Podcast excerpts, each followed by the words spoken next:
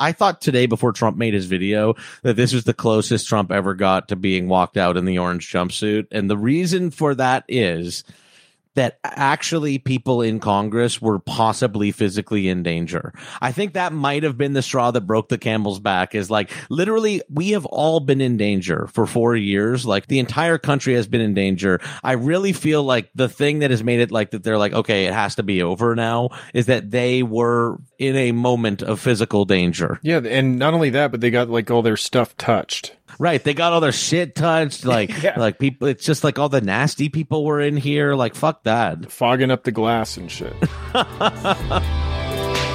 Hear the full episode at sesh.plus.